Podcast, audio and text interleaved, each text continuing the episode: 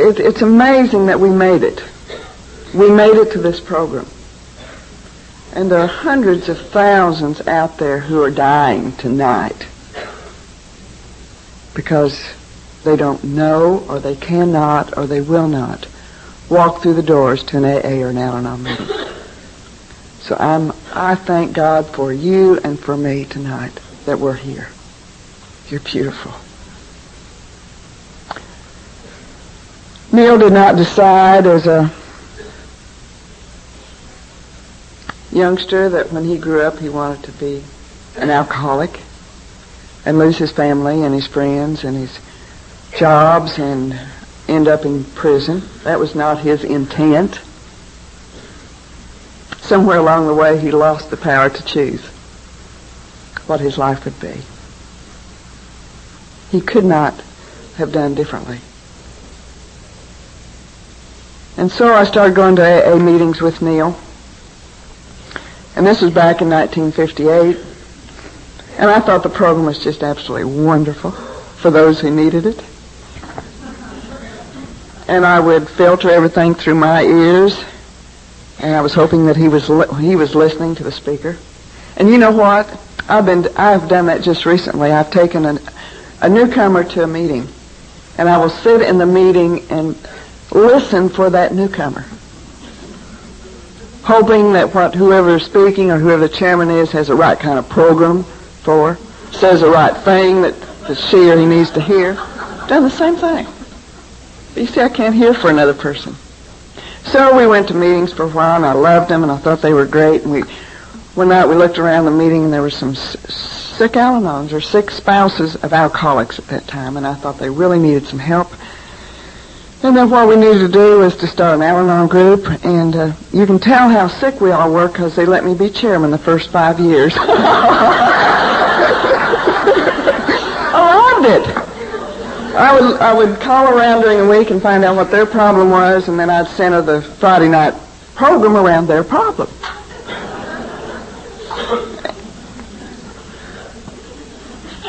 But in 1964, we had gone to a convention down in Little Rock and heard a speaker by the name of Gert Behanna. Some of you may remember.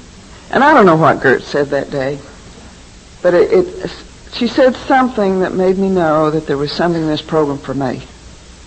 So I went back home and I started to, to work the steps and to become serious about the program. And I, I, I knew that, for number one, that alcoholism is a fatal illness, self-diagnosed and self-treated.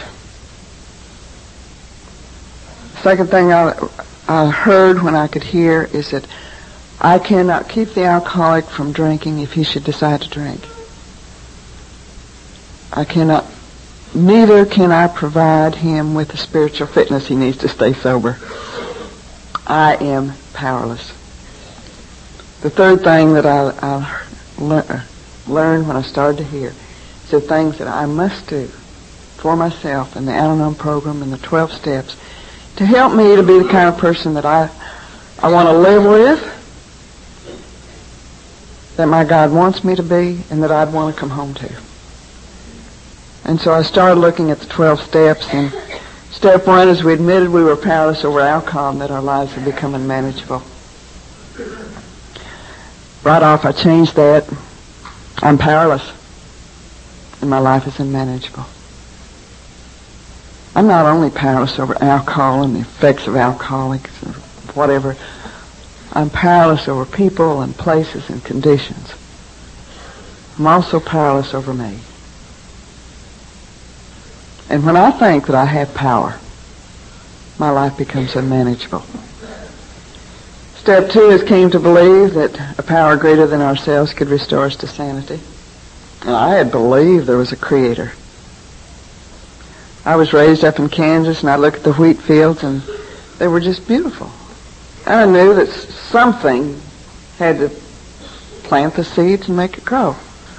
I knew that something had hung the stars in space, but I didn't really believe there was someone for me. Because my life was built on self-will run riot.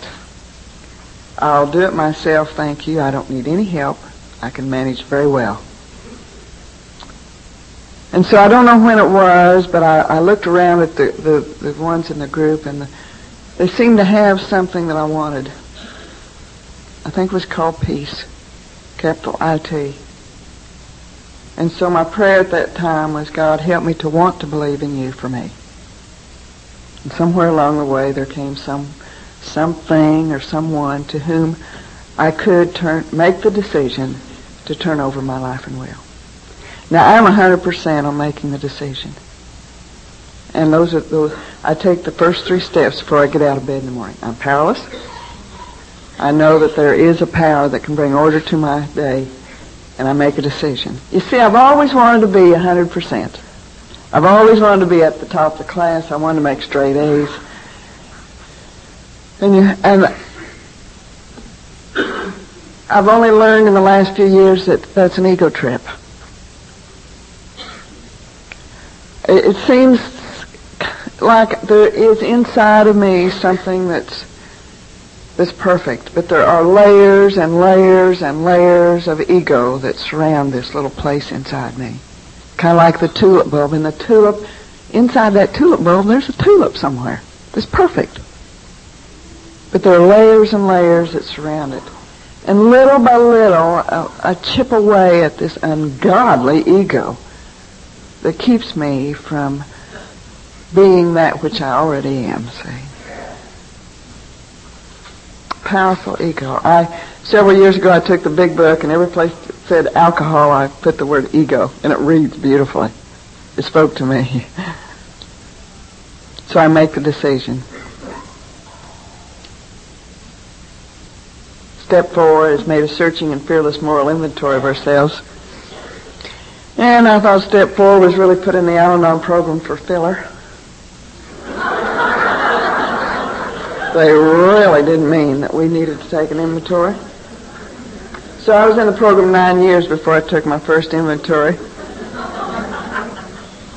And I only did it so I could go to the Friday night meeting and tell the gang that I'd taken my inventory.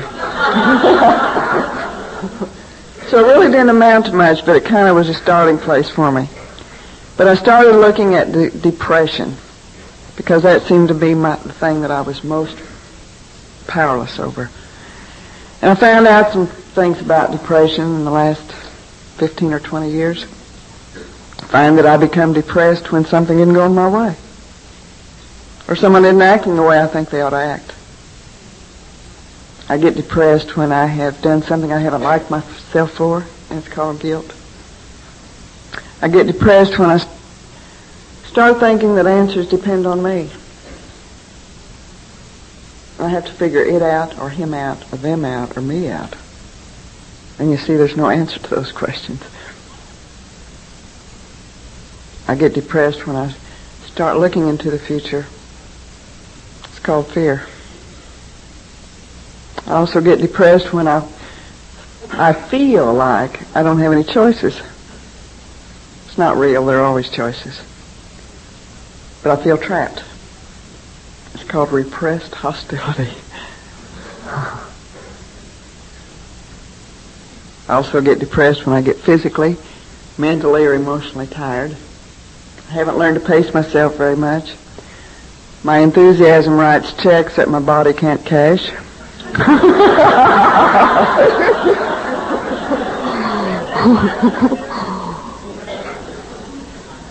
so I end up in bed with the covers pulled up over my head wanting to die. Don't want to answer the phone. Don't want to answer the doorbell. Don't want to see anybody. Just want to die. It's too tough. One out. But I'm learning to to be a little bit better at pacing myself so I don't get that way. So I put all these things in my computer and it comes out emotionally immature.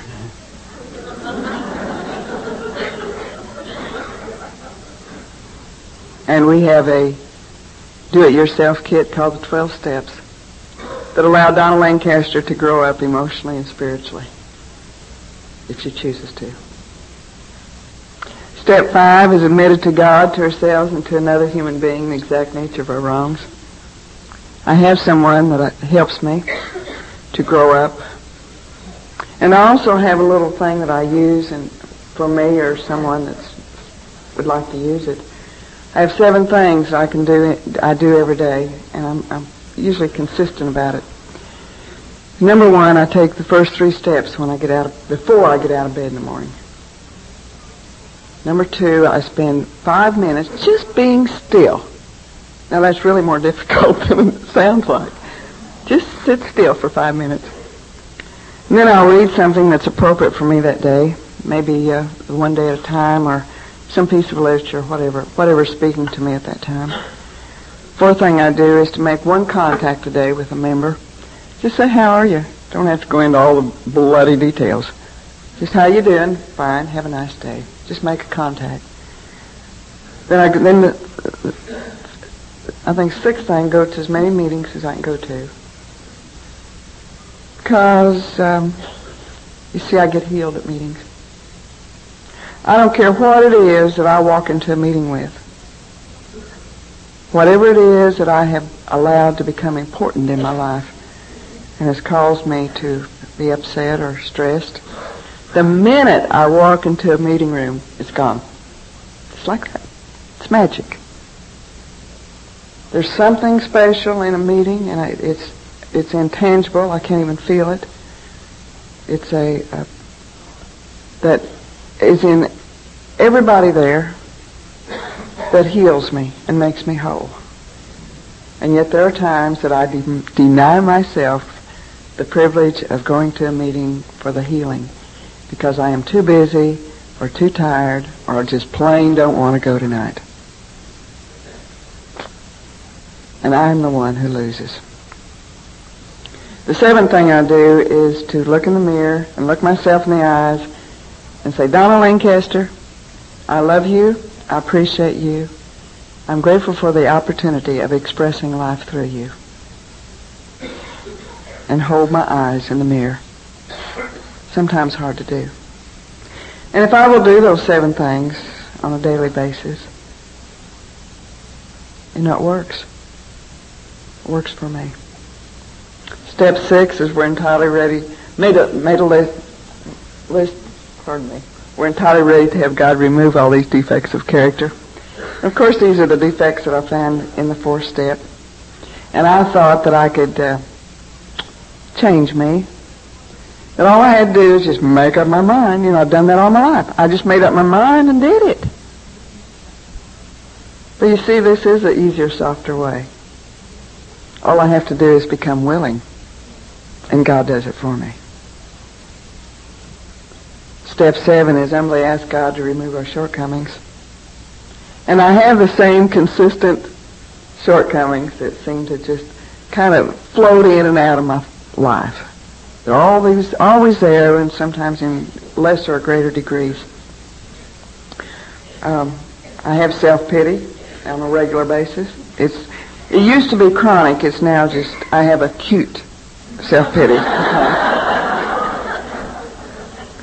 and I can always um, uh, there's a little red flag that goes up that clues me into when I'm feeling sorry for myself because I will start telling you what a tough time I'm having. And it may be that the neighbor's dogs barked all night, or you may say you've got on a beautiful coat. I just got out of layaway, I tell you. You know, it's really tough. Or I may just go to work in the afternoon without putting on my lipstick, so you know how tired and overworked I am. Or it may be you say, how are you? And I won't come out right out and say it, but by the tone in my voice, there's a very subtle inflection that says, fine. it's self-pity. And I can't stand it in other people.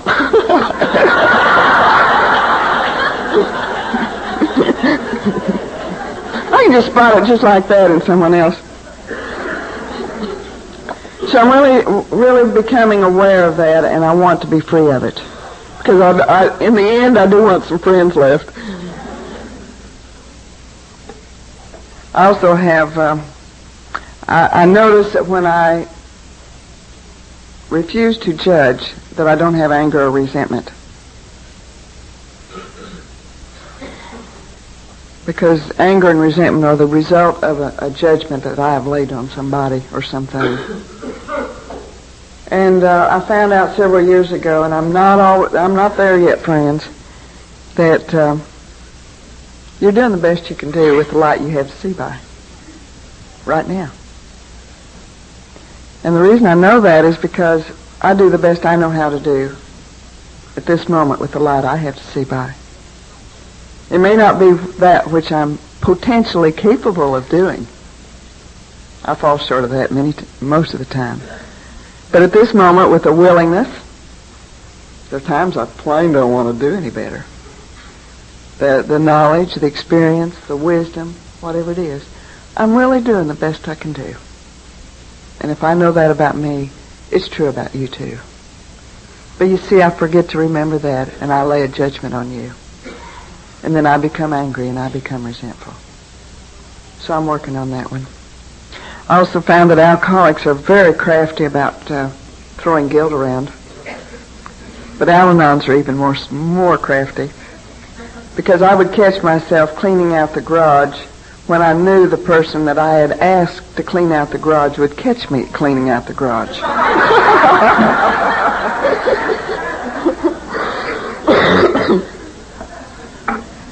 called projecting guilt. And if I throw guilt around, I can't love that person at the same time. Guilt throws a wall down between me and other people. And you better believe if someone's throwing guilt at me, I run. I don't want to be around that person. I don't like it. And yet I do it to other people. And so I'm working on that one too. I also find that I still blame other people when things go wrong. Several years ago, Neil and I had gone to a convention, and he asked me to press his jacket, which I did, and I thought, well, I have the iron. I'll just iron the collar of my dress, and I did, and the whole collar burned out. And if he hadn't asked me to press his jacket, I wouldn't have burned my collar.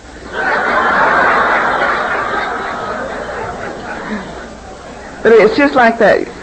And I look for someone to blame when things go wrong.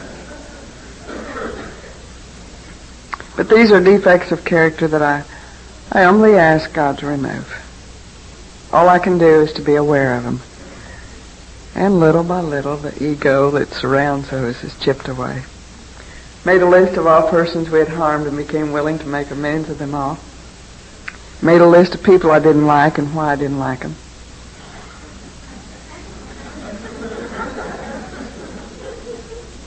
And then I put my name at the top of the list the list of the reasons why I didn't like them. And they were all in, in right here, right inside of me. And I made direct amends to such people wherever possible, except when to do so would injure them or others. And you see, the first three steps get me right with God.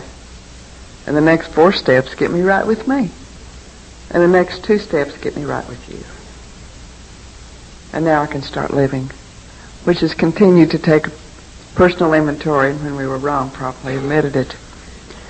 I'm learning to say, I'm sorry, even when I'm not wrong.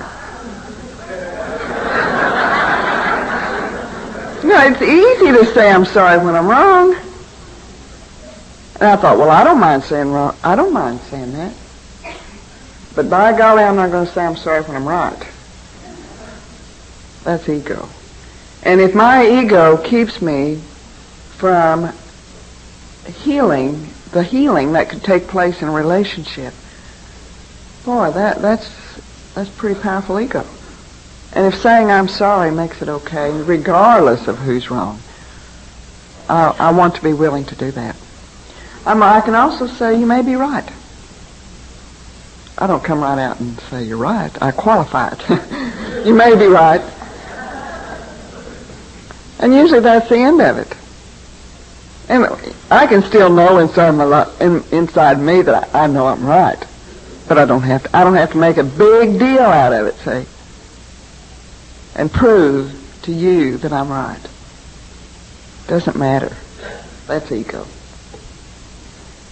I can also say I like you, I love you. You're fun to be around. I like who you are. And you see, I couldn't say those things.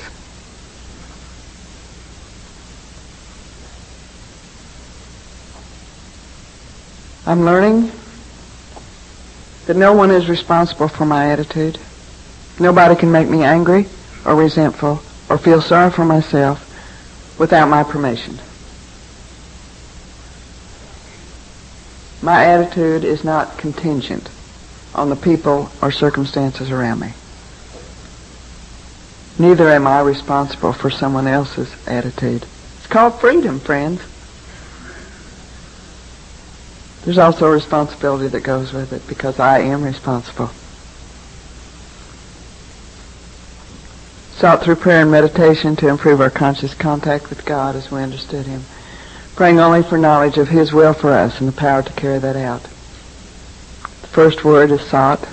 I thought that I could just kind of flit in and out of meetings and the a spiritualist awakening would descend on my shoulder and I'd walk into the sunset whole and free forever. It doesn't work that way. I wanted to get it all fixed. I wanted to know what was going to happen and I wanted to know what to believe and I wanted to know this and I wanted to get and put a nice big yellow bow on it and say this is it. You see it doesn't work that way. I have to work at diligently and with effort at establishing a conscious contact with God as I understand Him, and my understanding changes. Isn't that great? My understanding of God has changed in the last 24 years, 25 years now that I've been in the program. It's amazing. You see, there is a an invisible and intangible presence that lives in each one of us.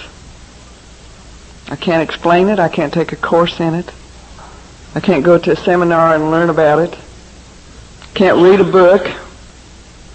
It's something that's inside you and inside me that's experienceable. It's called life. And I see it in every pair of eyes and every smile and every handshake. And that's what's in those meetings that makes me whole.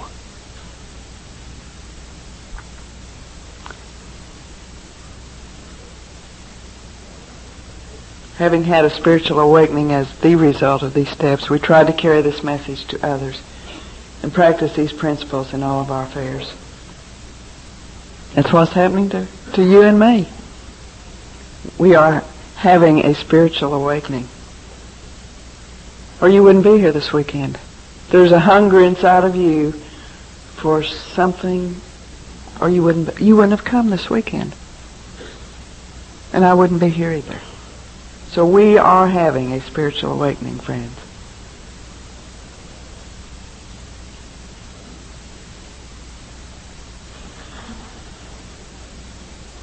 Whenever anything goes wrong in my life, I know that the answer is in the 12 steps because you see they work. And the answers are within me. Many things have happened to me in the last uh, few years. When I was born, we'll start with that, I weighed three pounds. And the orthopedic surgeon said there was no way that I could ever walk. In fact, doctors today say there's no way I can ever walk. I just didn't know that I couldn't walk. And when I was two months old, I weighed, I weighed five pounds and I was seven inches long. When I was four months old, I weighed eight pounds and I was ten inches long. The reason I know these facts is because within the last several years, I've written an autobiography which I think will be published within the next year, and the name of it's The Short and Tall of It.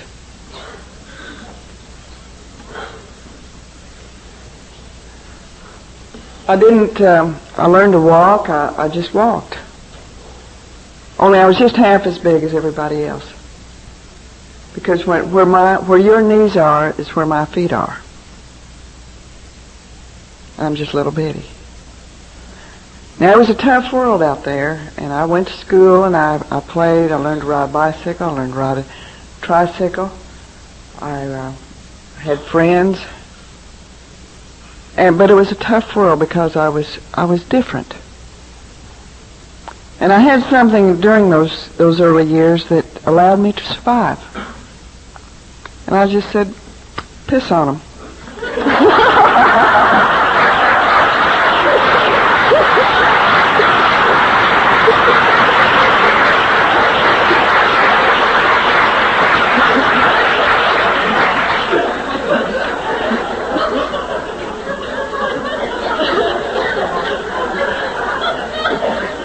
I still say that sometimes.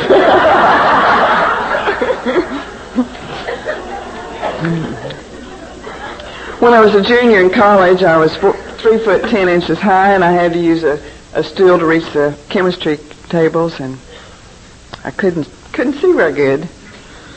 And through a series of things I won't go into here, I, was in contact with a, a German limb maker in Kansas City, and in about six months, I walked into his shop one night, and I was three foot ten, and when I walked out, I was five foot eight. And it, I was just like meeting the world on tiptoe. Now, the thing that, that has happened is that I've made the circle. I bought the suggestion that when I got my legs that I would it would make me different. But you see, it didn't. And the last paragraph in my book goes like this. You see, it doesn't matter anymore whether I'm short or tall, because I found a dimension of living that goes beyond my physical appearance or the material world. The day may come when I may no longer be able to physically operate my legs, but I know that God, life, holds for me everything I need to do in order to, to handle that. And of all the people in the whole world, I am the most richly blessed. And I now can go with my legs or without my legs. I'm a, I'm, I'm still three foot ten and I can still get around, see. And I'm a whiz at cleaning under beds.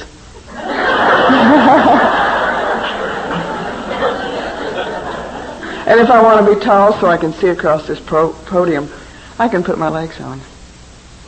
And so I, I uh, I love the two worlds that I live in. And I, I wear my legs when it's appropriate, and when it's not, I don't wear them. And I like that. I'd always wanted to fly, but I didn't. My my feet just couldn't reach the pedals. So I didn't think I could ever fly. But I read. I took aeronautics in high school, and I read all the flying books, and I thought Lin, Lindbergh was my hero. And in about 1971 or two, Neil and I had gone to Rock Springs, Wyoming, and we had we, we were driving. On the way back, I said, "Boy, I wish we could fly." He said, "Why don't we?" The next morning we went down to the bank and we borrowed money we didn't have to buy a plane. We couldn't fly.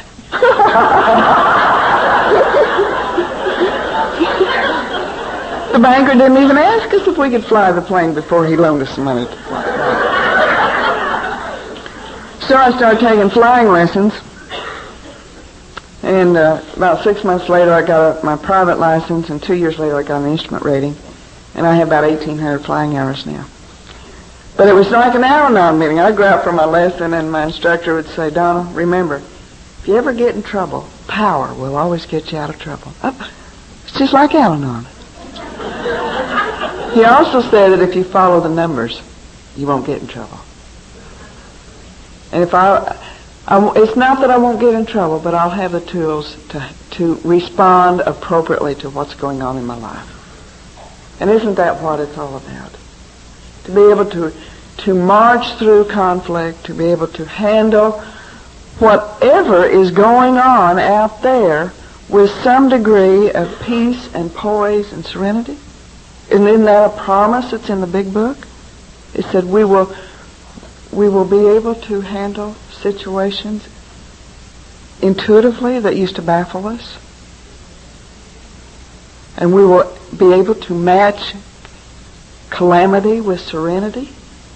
It's a promise, you know. So we have the tools.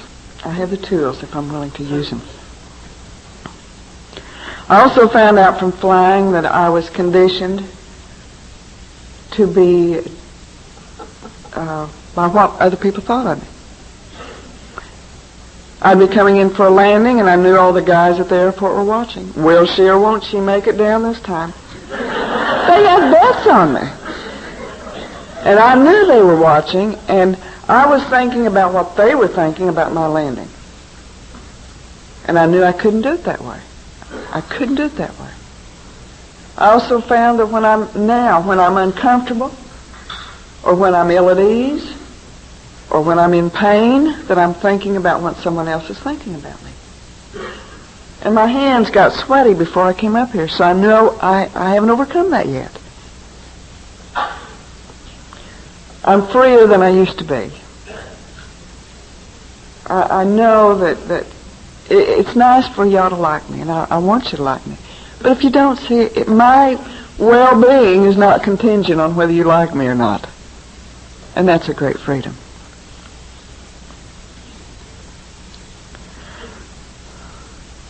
I also learned from flying that that uh, everything that I did was a learned reflex action. It had to become a pattern. The only thing that comes instinctively to a pilot in learning to fly is that a pilot will not fly it into the ground. That's the only thing that comes by instinct. the rest of it you learn. One small little operation, one little procedure at a time. And when I started learning fly, I, I had had a death grip on the wheel, and my instructor said, "It's a beautiful day. I'd lose a thousand feet," just like that. I couldn't concentrate. I had learned one thing after one one habit after another until it became a sequence. Well, I finally learned to. I could fly at twelve thousand feet. I could hold altitude. I could hold a heading. I could talk to the uh, radar control. I could visit with the person sitting next to me, and I could do a manicure all at the same time. and see, now what the program says somewhere in the uh, in the literature it says by oft repeating these habits, they become hit, habitual, and the help rendered becomes natural to us. So little by little, I I create, I I practice good habits of thinking and acting and doing and being and feeling. And then they become habitual. And the help rendered becomes natural then to me. I also learned from flying that there is a fantastic instrument guidance system out there that I cannot touch or see or feel. And all I have to do is to plug into it. And when I plug into it in my in the airplane and I watch the, the instruments, those instruments have information that I interpret in my head and if I'm a little bit off course, I make an adjustment and I get back on course. And I know if I if I follow that guidance and make the adjustments, then when I break out from the clouds, that runway is going to be right in front of me, and they're going to say, "Donna Lancaster, you're cleared to land." And you see, I, I know that there is an an instrument guidance system available to me. I, I don't understand it. There's no way I can figure it out. There's no way I can tell you about it that somehow tells me when I'm off course and gives me the, the guidance and the that I need to, to stay right on course.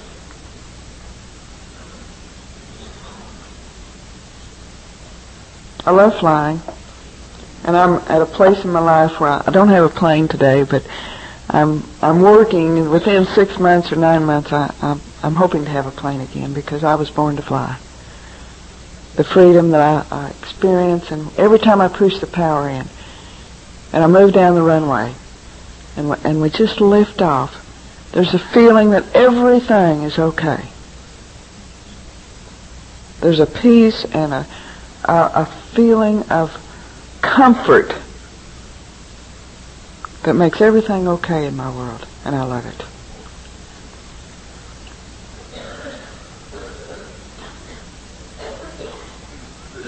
Two years ago last June, I became aware, aware that things were sick at our home. They'd been that way for a long time, and I, I shifted with the illness, and I did. I was not aware of, of, of what was going on. Five years before, I'd gone to a marriage marriage counselor, and the counselor told me at that time to to get a divorce, and I just couldn't do it. I was married to a precious, loving, sensitive, warm, gentle person, and I could not leave the marriage. About two and a half years ago, I realized that I, I, I just couldn't do it anymore. And so in October a year ago, two years ago, I, I filed for divorce. And in December 14th of that year, our divorce was final. and two weeks later, Neil died. I really knew he would make it. I wanted him to make it so badly. And I probably loved him and supported him more those last few months than I had for a long time. But I, I knew he would make it. I talked to him and I would encourage him and I would pray for him and I would, I, I just knew he'd be okay. And he was okay with the divorce. There wasn't any problem with that. There was never a cross word about it.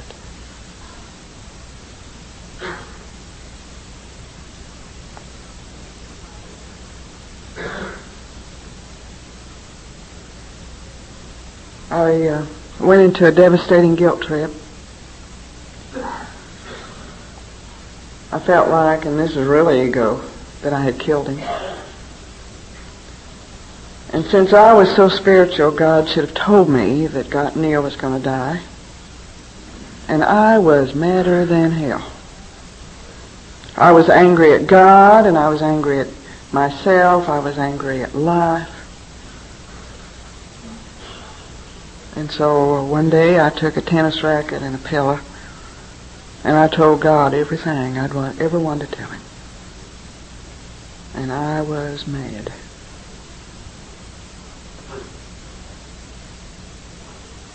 And when I got through, I felt empty but free. Because I, you know what? I realized there was no God out there someplace in the sky who answered my prayers or who reward, rewarded me when I was good or pu- punished me when I failed to measure up. And if that is the only kind of God there was, then there was no God for me. And so I said, okay, what's real and what's not real? because I was desperate to find something that had reality. And I looked at the past and it wasn't real.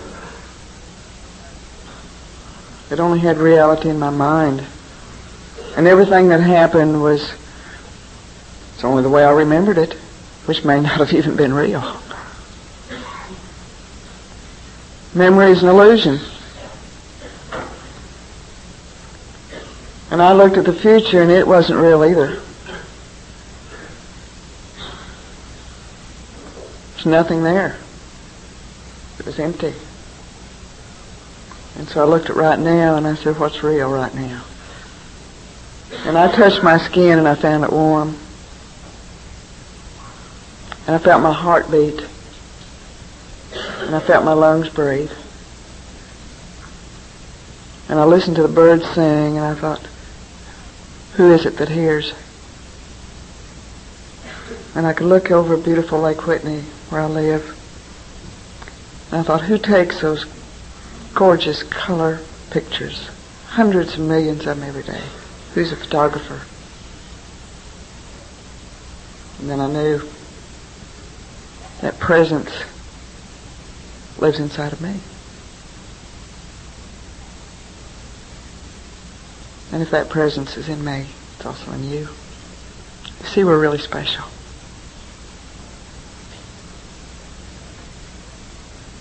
There's something about each one of us that is so special. And yet we go around and we put ourselves down and we punish ourselves and we feel guilty and we, we think we're not good enough and we think we're this and we think we're that and we can't do this and we can't do that. And yet there's something inside of each one of us that is inexpressible and powerful and unlimited and loving and makes us whole and free and happy.